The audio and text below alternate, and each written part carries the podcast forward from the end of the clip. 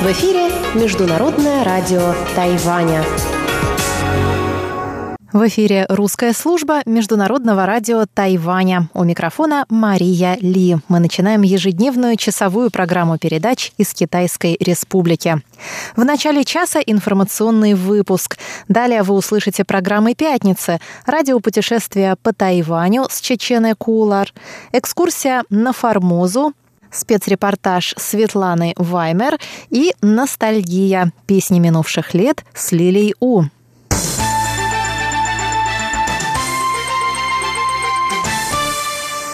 Мы начинаем выпуск новостей пятницы 7 декабря.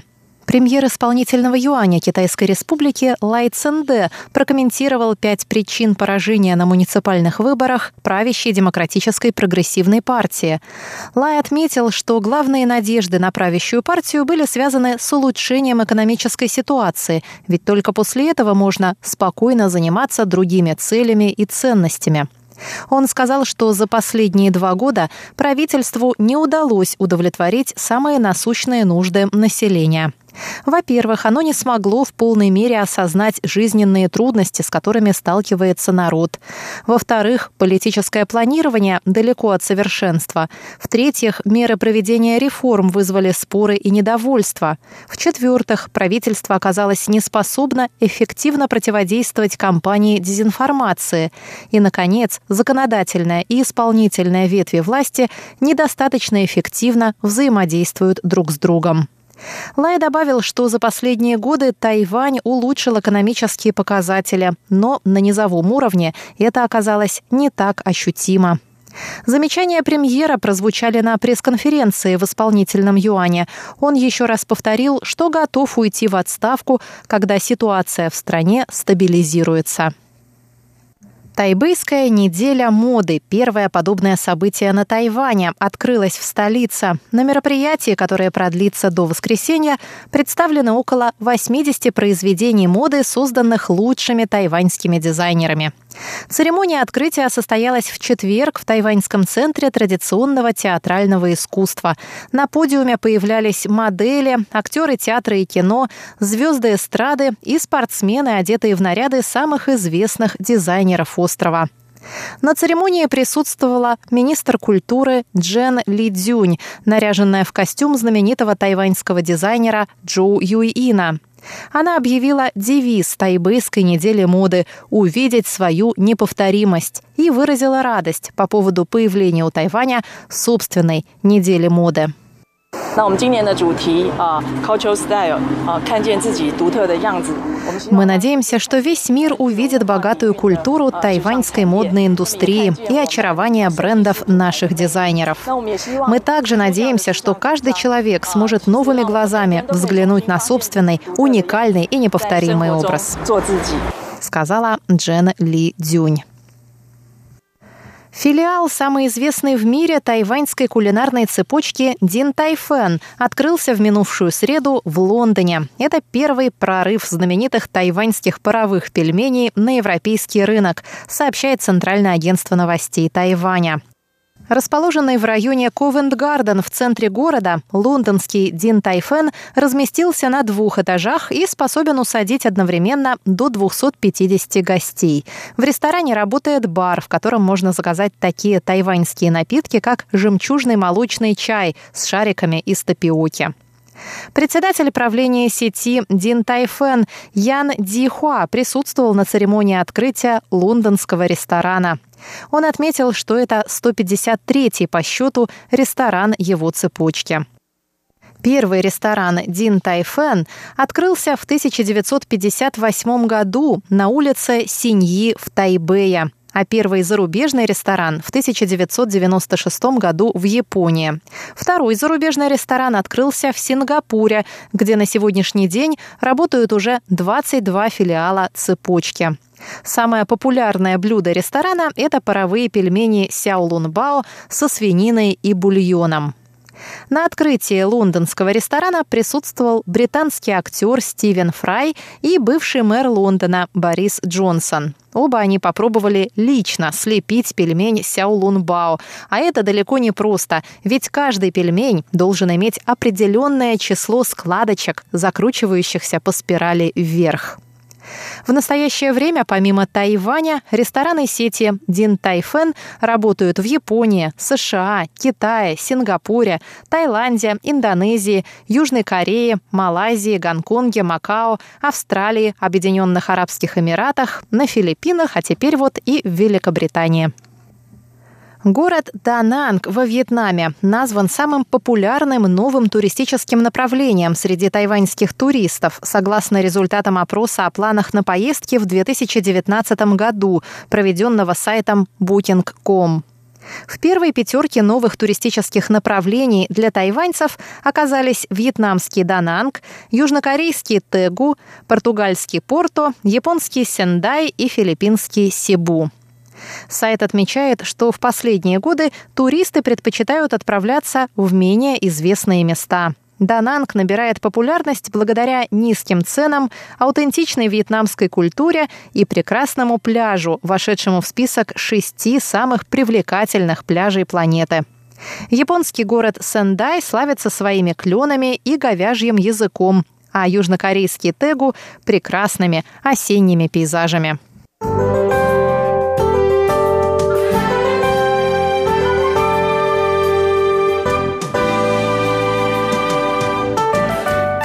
Погоде. В субботу на севере острова ожидается дождливая погода. В Тайбе от 18 до 21 градуса. В центральной части Тайваня будет облачно с прояснениями, но без осадков. В Тайджуне от 18 до 28.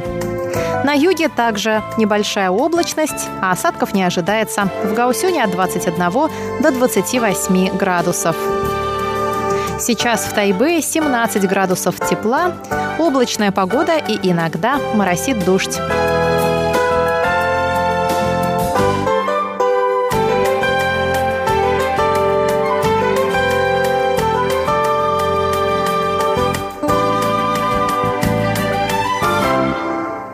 Дорогие друзья, вы прослушали выпуск новостей, который для вас подготовила и провела Мария Ли.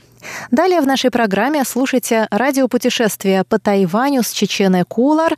Затем вас ожидает встреча с Валентином Лю на презентации его книги в Москве в рамках рубрики «Экскурсия на Формозу». Затем специальный репортаж нашего стажера Светланы Веймар и музыкальная рубрика «Ностальгия», которую ведет Лиля У. Оставайтесь с русской службой МРТ.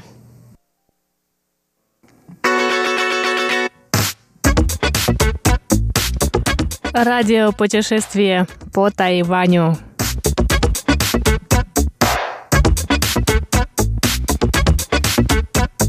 Здравствуйте, дорогие друзья! Вы слушаете передачу «Радио путешествие по Тайваню» в студии микрофона Чечена Кулар. И сегодня я предлагаю вам послушать продолжение интервью с Дмитрием Павловым и Асель Смоляр, которые побывали на Тайване, чтобы потом по возвращении в Россию продвигать остров на российском туристическом рынке. Оставайтесь с нами.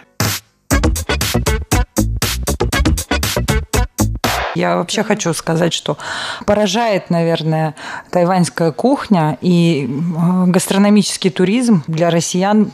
Тайвань будет очень популярной дестинацией, такой привлекательной фишкой, потому что безумно все вкусно, безумно вкусные морепродукты, а очень интересная подача в каждом отдельном ресторане. Да, извини, но и главное, что подходящая для русского человека. Те люди, которые даже не были в Китае или на Тайване, и приходя в ресторан здесь в составе нашей группы, им все это нравится. В Китае то острое, то кислое, то сладкое. Иногда бывает непривычно и сложно привыкнуть к такой кухне. А мы здесь находимся почти две недели, и каждый день еда просто поражает. Мы живем фактически в самом таком грандиозном отеле, гранд-отеле, а, который является символом Тайбэя. Я каждый год, приезжая в Тайбэй, останавливалась в других отелях, и каждый раз из аэропорта проезжала мимо и думала, как же он выглядит. Мне было очень интересно, как выглядят номера, и вообще мне казалось, что наверняка здесь что-то грандиозное представлено. Так и есть, начиная с парадной зоны и композиции орхидеи, которая стояла в первые дни нашего приезда, которая не просто восхищает, она поражает э, все возможные мысли, фантазии, все, что можно. Мы достаточно много путешествуем по миру, я такой красоты еще не видела. Ну и поражает да. сервис именно и отеля. А вы можете представить, что русский человек не могут представить такого, что президент отеля приезжает в аэропорт на встречу, приходим Ничего. мы на вход и большими буквами нас везде встречает, нас везде водят, показывает такую э, достаточно интересную экскурсию по президентским номерам. Мы были в если это можно говорить, в, в секретном туннеле, э, который ведет под землю. О, я даже я не знаю про этот секретный туннель. Да, Расскажите мы, немного мы были, про это. Мы были, э, ну, так как он секретный, наверное, всех секретов не, не стоит выдавать, но да, мы имели честь побывать в секретном туннеле. Достаточно интересная у нас была туда экскурсия. А в первый день э, для нас был организован потрясающий прием на пятом, по-моему, этаже в прекрасном зале Гранд-отеля. Конечно, уровень сервиса поражает действительно весь персонал абсолютно вышкаленный. Все какие-то вопросы бытовые, которые могут возникнуть при длительном проживании, как у нас. А помнишь, повар, как нарезал на 100 тысяч кусочков маленький кусочек дофу, и потом mm-hmm. сделал из него цветочек, опустив его в воду в бокал. Там просто да. все упали от этого, от восторга, да. что такое бывает. Ну, Гранд Отель, да, но это, насколько я помню, это первый отель на Тайване пятизвездочный, который принимал раньше вот всех э, первые лица других государств, то есть важные персоны, они всегда заселялись там, и вот в этот раз вам тоже удалось а, такая А честь. еще мы были в миниатюрной копии Гранд Отеля в Гаусюн. В принципе, когда подъезжали, казалось, что все то же самое, но когда подъехали, он в несколько раз меньше, а, и внешне, и внутренне. Ну и опять также нас встречали, встречал президент, и что также поражает, когда мы отъезжали, весь персонал, там, руководящие, менеджеры, топ-менеджеры выходили, в ряд выстраивались, э, махали рукой вплоть до того, как, пока мы не уедем уже на автобусе очень далеко. Конечно, русского человека и туриста это очень поражает. И я не думаю, что такой сервис только будет там для э, фам-трипа, для, для нашей делегации, что для... Потом мы увидели, что уезжаем мы, уезжает другой автобус обычных туристов, и было то же самое. Там всех То есть такое сердечное прощание и такой сердечный прием для каждого туриста, который приезжает сюда. И да, в Гранд-отеле в Гаусюне э, там тоже есть бассейн, но, конечно же, он не сравнится с бассейном Гранд-отеля Тайбэй, который олимпийских размеров, действительно потрясающий а, бассейн. Мне кажется, сюда очень много спортсменов, юниоров приезжает и тренируется. Насколько я вот обратила внимание, таких постояльцев достаточно много в Гранд-отеле. Что вы думаете будет интересно для российских граждан, для тех, кто собирается на Тайвань? Ну вот, например, если считать владивостокского туриста, в основном люди готовятся очень задолго, ездят на 2-3 недели и в зимний период, чтобы убежать от зимы в лето. Это Таиланд, Тайвань, ой, Таиланд, Вьетнам, китайский Ну, теперь Саньян. уже и Тайвань. Да, и теперь уже, да, не зря да, запинулся, да, теперь Тайвань, потому что здесь можно найти много чего интересного, кроме пляжа, это и, конечно же, вот эти поражающие ущелья, по которым кружится голова, когда ты смотришь туда. И малой народности, не понимаешь вообще иногда, где находишься. Можешь посмотреть налево, и ты как будто в Таиланде сейчас находишься. Посмотреть направо в другом месте, как будто в Японии. И прям вот э, идешь и думаешь, действительно, это в Японии. Ну и даже и бывает, э, вчера по Тайбэю ехали, мне показалось, что немножко даже и на Нью-Йорк похоже. Смесь такая вот э, нескольких стран и культур, конечно, есть большое влияние в Тайване это и от Запада, но и поражает то, как они сохранили свою культуру, как на Тайване представлена культура везде, в, этих храмах и в гостиницах, ну, в многих местах, а, в еде. И русским еще будет интересно, конечно, колоритные блюда. Например, мы ели суп из кофе с добавлением кофе, необычайно вкусный. Потом пошли на эту же плантацию, где этот кофе выращивают. Это тоже очень интересно, все эти мастер-классы. Мы делали чай из э, риса, что сами дробили. С кунжутом, это, да, с кунжутом. Очень, очень вкусный чай. А, все вот эти мастер-классы, то вот интерактив такой, это, конечно, привлекает туриста, что не просто пришел, 12 дней на пляже лежишь там и без всяких там экскурсий. А может быть, немножко тяжело будет э, передвижение Но если сделать нормальный туристический маршрут, как вчера в Гранд-отеле был воркшоп с компаниями туристическими, узнали очень многого интересного и посмотрев их цены, в принципе, не очень ужаснулись, что не так уж и дорого. Одна компания предоставляла, там, если группа 20 человек, 960 долларов на человека 10 дней, 9 ночей. И отели 4-5 звезд. И, в принципе, очень доступно. Если добавить еще перелет, если считать с Владивостока, то примерно ну, около 30 тысяч рублей. Там, это сколько? 15 тысяч да, тайваньских долларов. Да.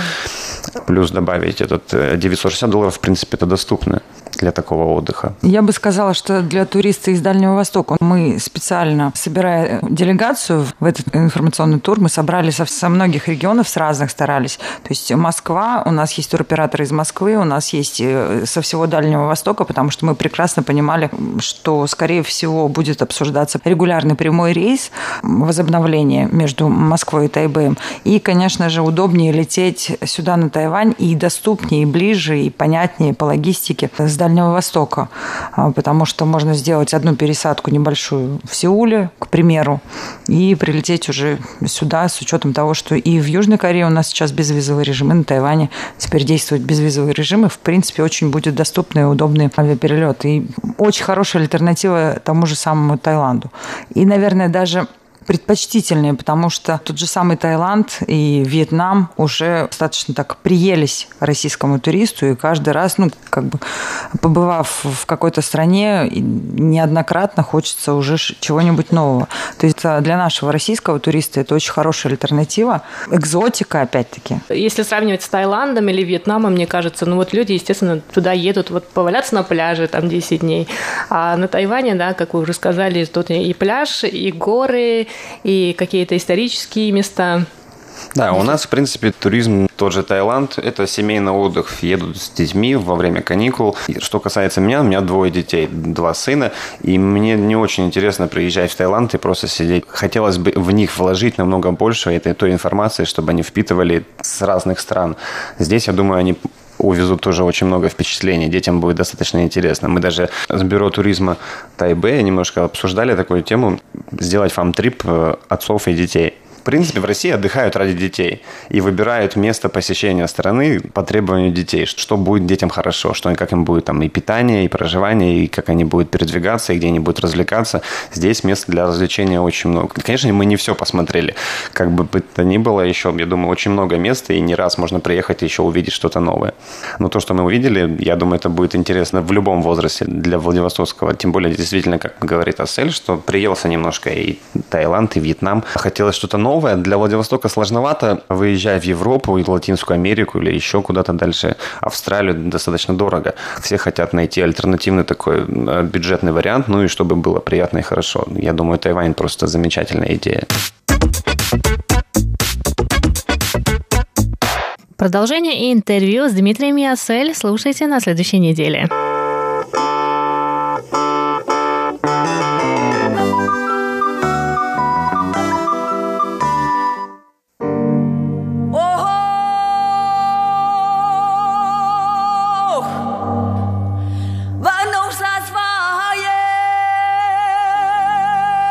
Экскурсия на Формозу.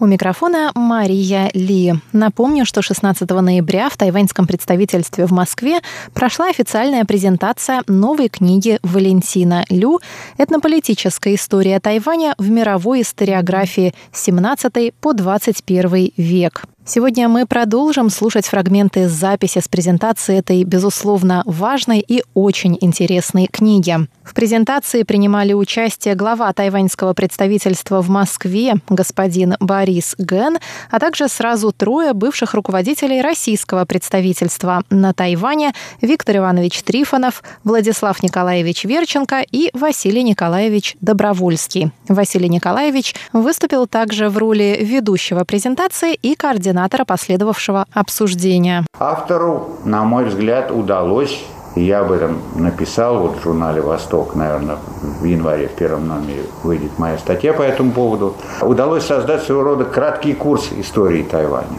А это дополнительное практическое э, достоинство книги. Ее публикация, ее прочтение всеми, кто интересуется прошлым и современностью Тайваня.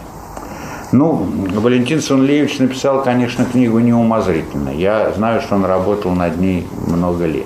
Э, и это видно из книги. Он работал на Тайване несколько лет, и его опыт полевых, так сказать, исследований. Он очень любит сам это слово, он его часто употребляет в этой книге.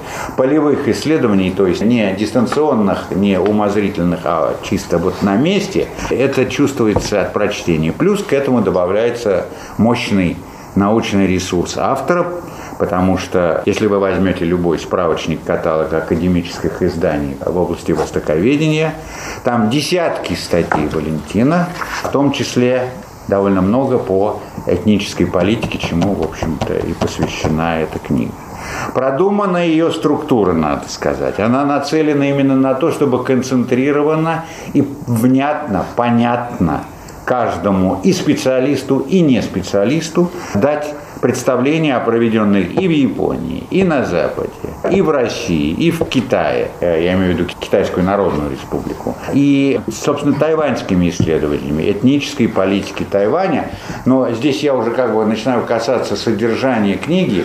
Э, чем я ее буду пересказывать, будет правильнее предоставить слово Валентину Сунлевичу, чтобы он нам рассказал о содержании книги.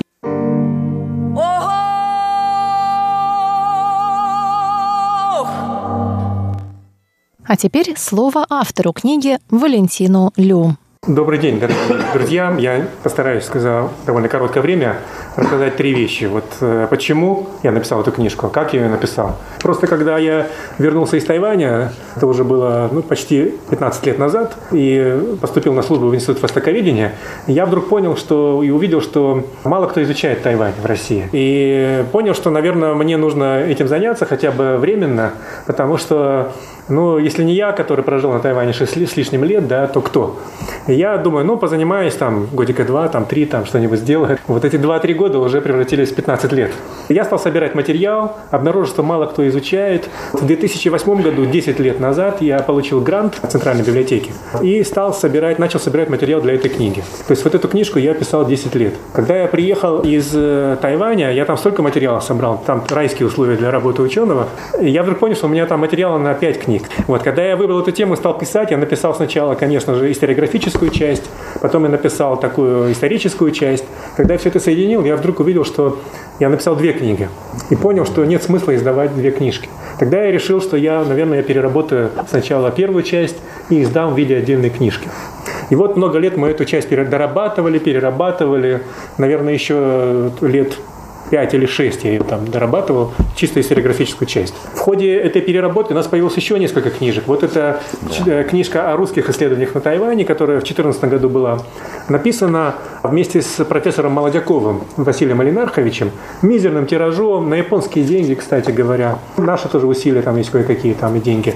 Вот она маленькая, но по всем, по главным критериям, как мне сказали, главный критерий монографии, что она должна стоять и не падать. Вот если ставишь вот так. Да, да. Вот, вот наша, стоит, наша стоит. То есть она падает, то это не монография, она слишком тонкая. Да? Вот. Но оказалось так, что она была замечена. Она была замечена и в России, и на Тайване. То есть рецензию э, профессор Писарев написал. Василий Николаевич вообще сказал, что... Ну, я а... просто в обязательном порядке, э, когда я там работал, заставлял сотрудников, чтобы каждый вот это прочитал, с этого начинал. Кончилось тем, что эту книжку заметили наши тайваньские друзья, и они предложили перевести ее на а, китайский язык. Mm-hmm. Вот э, в этот мой приезд на Тайване, когда я был на конференции, я получил эту книжку, уже вот она вышла только что в переводе на китайский. О, вот. В великолепном исполнении, это, это культура полиграфии безумная. Вот. Конечно, за это время эта книжка немножко устарела. Мы нашли новые материалы, мы немножко изменили подходы. Но, тем не менее, для Тайваня и для сотрудничества с Тайванем, нашего научного, это событие, конечно же. Кстати, в промежутке была еще вот эта книжка, это сборник, который вообще был издан тоже на японские деньги. Это Тайвань, Япония, Такусёка университет, который Симпей Гота основал, и тот же Тасюя, и Россия. То есть это сборник. Ученые трех стран опубликовали статьи по колониальному японскому Тайваню. Часть материалов тоже вошла в мою книжку.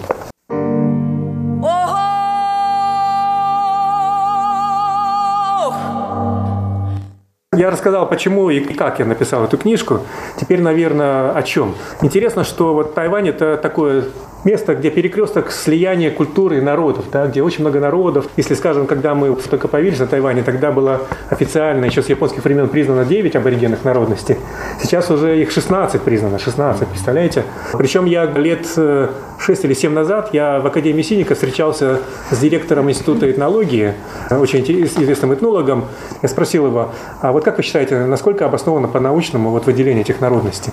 Он говорит, ну, там до 12 это, я считаю, еще есть научные критерии. А вот после 12 это уже политика пошла. -то. Вот, с тех пор уже 12, его мнение, 12 да, превратилось в 14, 14 в 16. Но самое интересное, что это тоже спорное мнение, потому что все-таки у тайваньских аборигенов у них очень сложная идентичность. И это вот одна из проблем, которую мы тут затрагиваем. Почему я тут сразу вспоминаю случай, когда я а, побывал на острове Орхидеи была очень интересная поездка. Я ехал туда с одним аспирантом Тайваньского университета, аборигеном, чтобы на пару дней к его родителям. И по дороге на остров я читал в поезде книжку, написанную одним аборигеном про народность Ями. И э, в поезде я спрашиваю этого аспиранта, говорю, вот хочу познакомиться с автором, с одним из авторов этой книжки, господин Дун Сын Линь. Не можешь ли ты меня познакомить с ним? Знаешь, такого? А этот аспирант говорит, да, очень легко, это мой папа. вот. А папа оказался и писателем, он и, он и э, вождь народности Ями, и священник. То есть они же христиане там. И причем там у них не, не просто там одна народность, там четыре племени. Вот это племя там рыжеголовых, так называемых. Интересно, что когда я с ним беседовал, сидя в сарайчике под дождем, такая беседа была непринужденная, я спрашивал его про этническую политику, там, про этнические отношения, и он все время в разговоре говорил такую вещь. Они тайваньцы, они тайваньцы, тайваньцы, они. Mm-hmm. Я потом в какой-то момент я не вижу, говорю, постойте, а вы не тайванец? Он говорит, да нет, говорит, конечно нет. А я говорю, а кто вы? Он говорит, я, говорит, дао, народность, да, вот само название такое. Ну, дао, это человек. Человек, да, да, да, да. Вот такая вот интересная история. Этническая история, вот как уже было сказано, она, конечно, насчитывает там не 4 века, а несколько тысячелетий. Но вот этническая политика, вот когда пришли какие-то люди, вот уже это, это примерно 4 века. И вот когда я писал эту книжку, у меня стал вопрос о том, а что такое этническая политика? Но чтобы ответить на вопрос, что такое этническая политика, нужно ответить на вопрос, что такое политика вообще. Тут я взял такое понравившееся мне определение американского ученого, социолога Джона Истона, который очень просто определил значит, понятие политика. Он сказал, что политика – это борьба за контроль над э, ресурсами, над э, доступом и распределением ресурсов природных, человеческих, интеллектуальных и так далее. Очень хорошее определение. И, соответственно, исходя из этого определения, значит, этническая политика – это борьба или управление, или борьба за распределение все, все тех же ресурсов, природных, человеческих, интеллектуальных, но только в контексте вот этнической иерархии всех этнических групп, которые проживали на Тайване, образуя определенную структуру, в которой какой-то этнос занимал верхнее положение, какой-то средний, которое низшее. И каждый из этих этносов, он имел определенный доступ к природным и прочим ресурсам. Уважаемые друзья, в следующую пятницу в рубрике «Экскурсия на Формозу» вы услышите продолжение выступления Валентина Лю на презентации его новой книги «Этнополитическая история Тайваня в мировой историографии 17-21 века». С вами была Мария Ли. Уважаемые друзья, нашу программу продолжает специальное интервью для русской службы МРТ, которое для вас подготовила Светлана Ваймер. Здравствуйте, дорогие друзья! С вами в эфире Светлана Ваймер. И сегодня у нас в гостях Сергей Власов, генеральный директор компании «Истон». Сергей, расскажите, пожалуйста, побольше о вашей деятельности и вашей компании. А, ну, наша компания существует уже почти 10 лет. В основном мы занимаемся импортом на Тайвань продуктов питания, напитков, в том числе и алкогольных. В принципе, с алкогольных мы начинали. Может, вы знаете такие марки, как известные в России, как «Белуга», «Пять озер». А, это как раз вот мы являемся официальными дистрибьюторами на Тайване этих марок. Ну, кстати, «Пять озер» вот, довольно успешно развивается этот проект. Э, она в России, это марка номер один по продажам. И на Тайване вот мы сумели зайти с ней э, в сеть PX все называют, так сказать, синенький магазин, да? Да, вот там она продается, так как это дискаунтер, тогда он продается по такой довольно доступной цене. Кроме этого, из напитков мы безалкогольные напитки начали заниматься недавно. В прошлом году начали продавать минеральную воду газированную. В будущем году планируем продолжить, расширить этот ассортимент тоже по безалкогольным напиткам. Начали заниматься также э, чисто продуктами питания. Вот в магазинах 7-Eleven. Российское мороженое, коровка из Кореновки, пробные продажи, которые сейчас идут на Тайване. Мы являемся вот импортерами этой марки на Тайвань. Проект будет развиваться, продолжаться. В будущем году будем расширять ассортимент, увеличивать объемы. Уже начинаются с марта месяца э, регулярные продажи, то есть э, это мороженое будет по всему острову продаваться и во всех магазинах 7-Eleven. Теперь картина более ясно вырисовывается, потому что до этого мы с коллегами как раз обсуждали эту тему, почему мороженая коровка в 7-Eleven, а минералка в других магазинах, и мы не могли понять, почему только определенные продукты в определенных магазинах. Но теперь вы объяснили нам. Ну да, существует дистрибьюторская сеть, и ну, там определенные дистрибьюторы работают с определенными своими каналами сбыта. Поэтому, естественно, разные продукты, разные каналы. Сергей, а как происходит вот этот процесс? Вы сами контактируете эти магазины и предлагаете сотрудничество? Вы имеете в виду, когда на Тайване уже, когда продажи идут? Ну, нет, конечно. Мы импортеры, да, вот в чистом виде импортеры. Э, и точки продажи 7-Eleven. Это 5200 точек по всему Тайваню. Естественно, мы работаем с ними через их авторизованного дистрибьютора. Мы завозим, э, растамаживаем, все формальности соблюдаем и передаем на складе дистрибьютора, а он уже занимается, так сказать, логистикой уже по, по острову. Так работает система, скажем. Сергей, расскажите, как началось ваше сотрудничество именно с тайваньскими дистрибьюторами и почему именно Тайвань? Или вы также сотрудничаете с другими азиатскими странами? Я китаист по образованию, поэтому вся моя, так сказать, сознательная жизнь была связана как-то вот с Китаем, с китаязычными странами.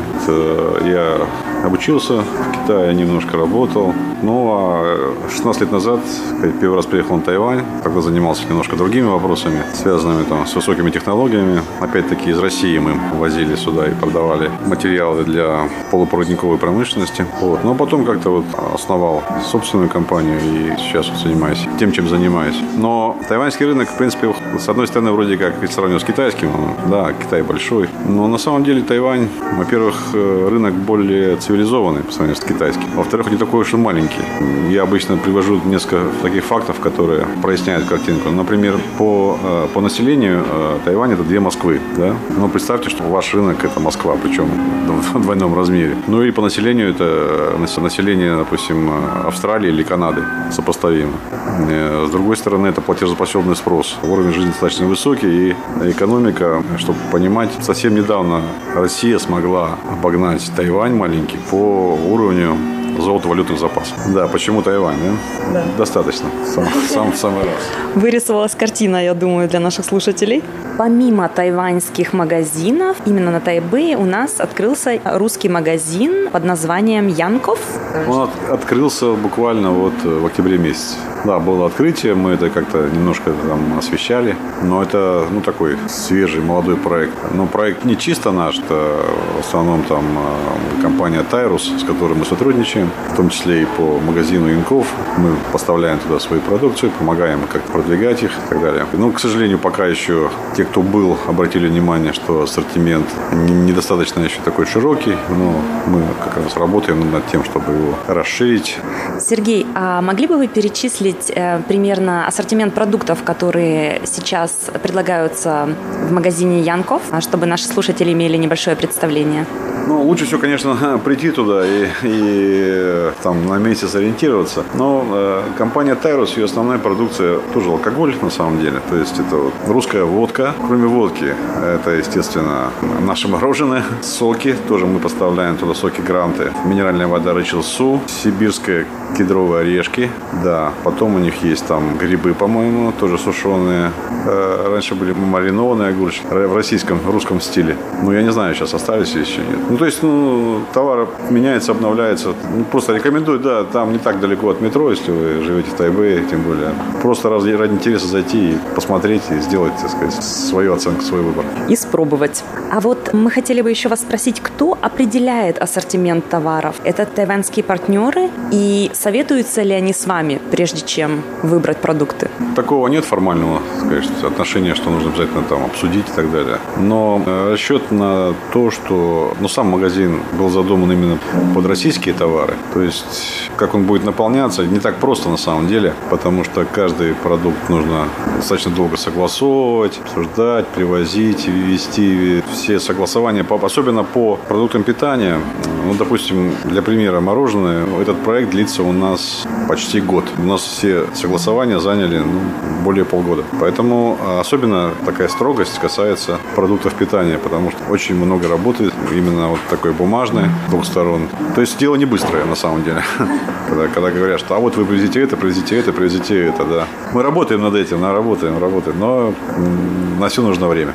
Вот я уже слышала от русскоговорящих здесь, в Тайбэе, что люди очень скучают по селедке. Как вы думаете, возможно ли такой товар привезти?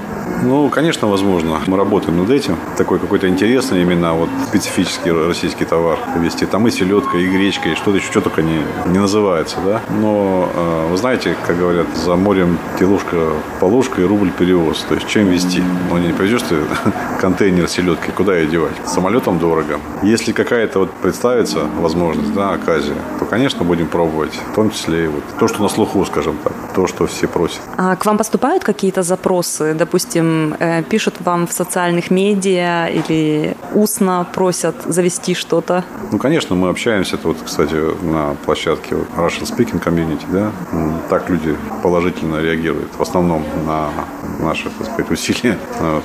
Естественно, высказывают какие-то свои пожелания. Само собой, все мы не сможем учесть, но что-то такое рациональное, если будет, то, конечно, будем принимать во внимание. Вы знаете, кто основная масса покупателей? Это русскоговорящие люди или тайваньцы? Ну, на самом деле мы стараемся, ну, не в первую очередь, скажем так, мягко ориентироваться на этнический так называемый рынок, на наших соотечественников, которые там. Потому что, ну, во-первых, э, достаточно мало, ну и опять-таки просто такой непостоянный. Ну, допустим, возьмем последний пример с мороженым, да. Конечно, наши люди тоже его очень любят и очень рады, да, что сейчас его можно купить здесь. Но, конечно, основная подавляющая масса покупателей это, конечно, местные жители да, Тайваня. К счастью, я вот не слышал практически за очень-очень редким исключением, но в основном мороженое коровка, э, оно всем нравится. Но оно, во-первых, достаточно сильно отличается, серьезно отличается от того, что сейчас продается на Тайване.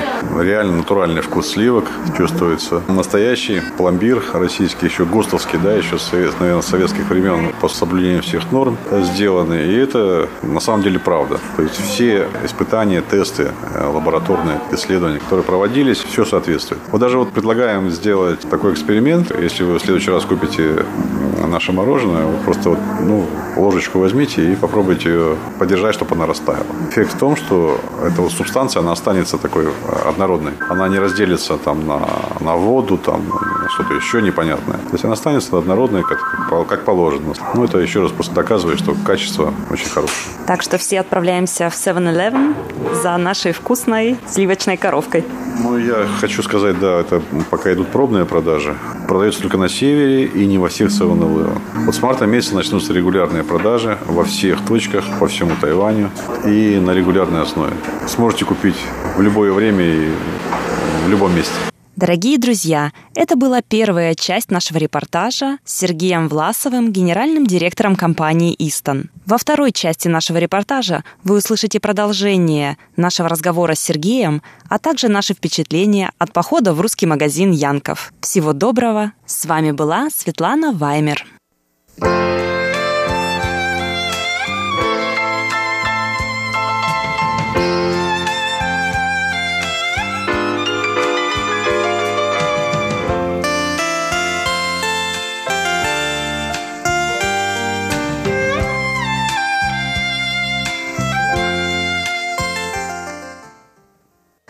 Здравствуйте, дорогие друзья! В эфире Международное радио Тайваня. Вы сейчас слушаете передачу «Ностальгия». У микрофона ведущая Лилия У. Очень рада с вами снова встретиться. Сегодня давайте послушаем песни в исполнении певца Чжан Синчжэ.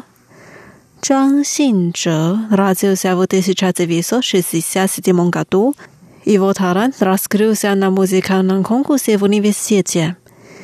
Его называли «Чингэ Вангзи» – «Принц романсов», так как он пел много классических песен о любви в 90-х годах. Давайте послушаем его песни раннего периода.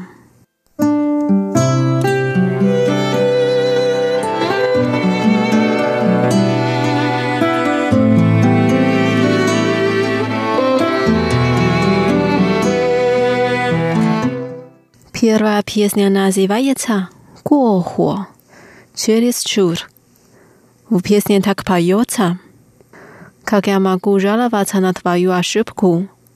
Это я виноват, что дал тебе чрезмерную свободу.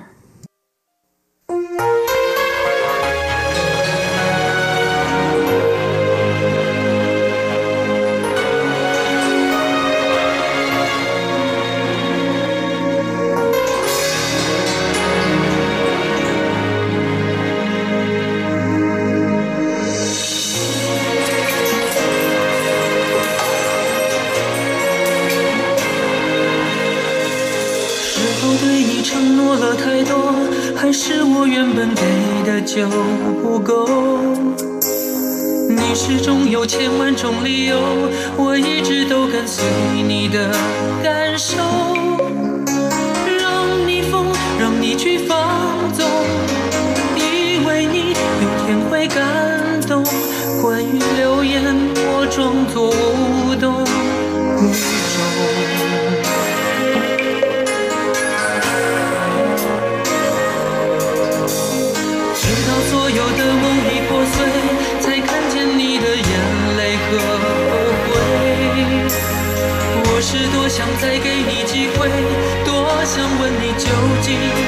爱谁。既然爱难分是非，就别逃避，勇敢面对。给了他的心，你是否能够要得回？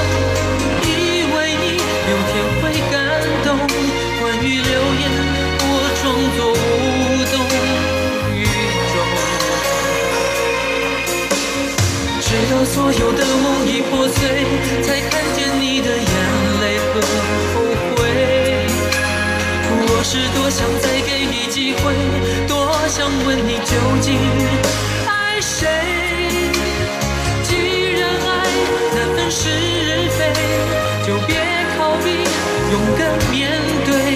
给了他的心，你是否能够要得回？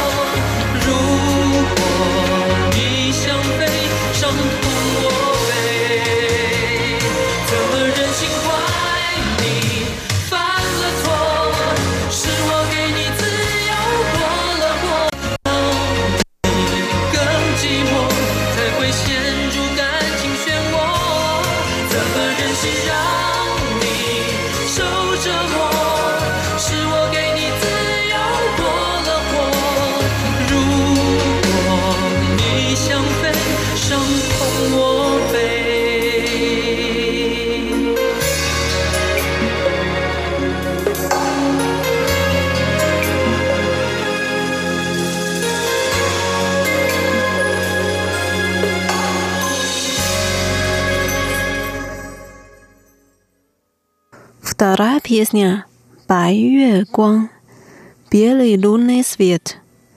В песне поется так. Белый лунный свет где-то в моем сердце. Такой яркий, такой холодный.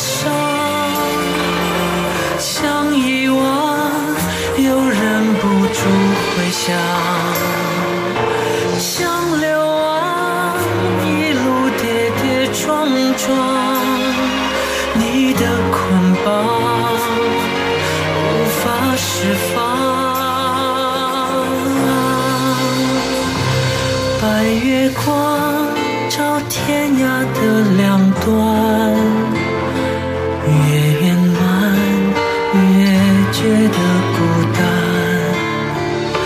擦不干。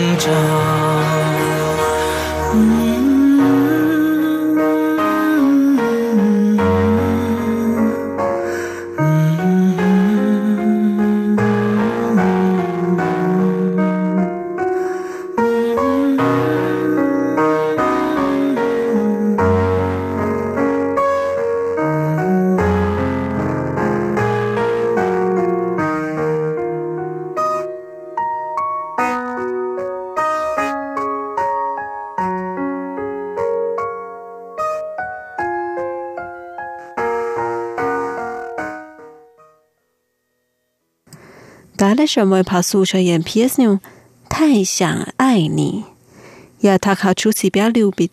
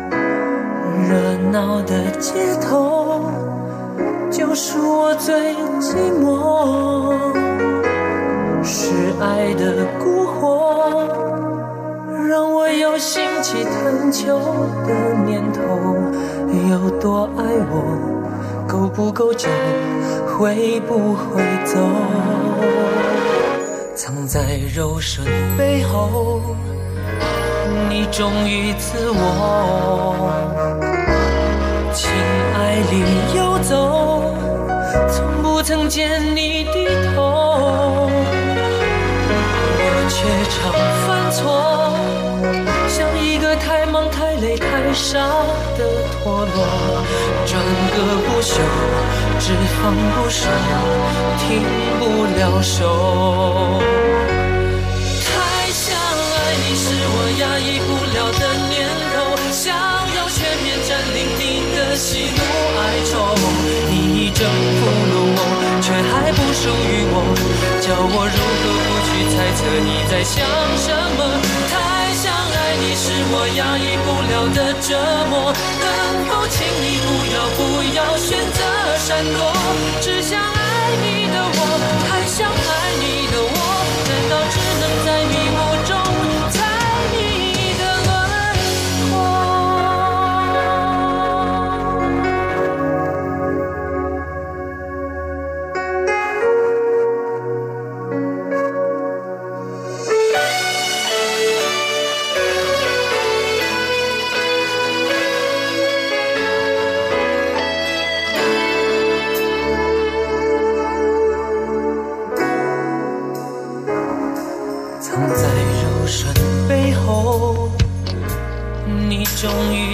我情爱里游走从不曾见你低头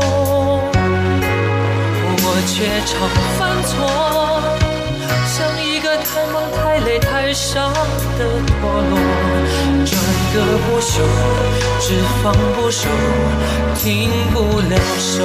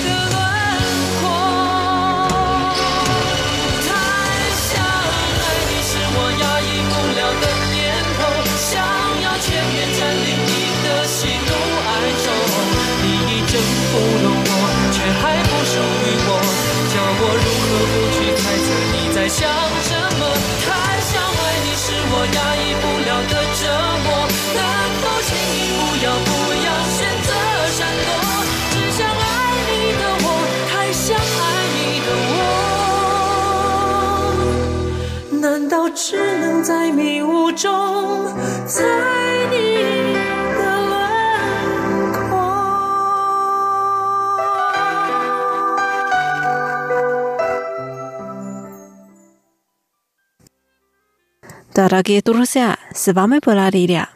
Давайте увидимся через неделю. Желаю вам хорошего настроения. Пока. thank you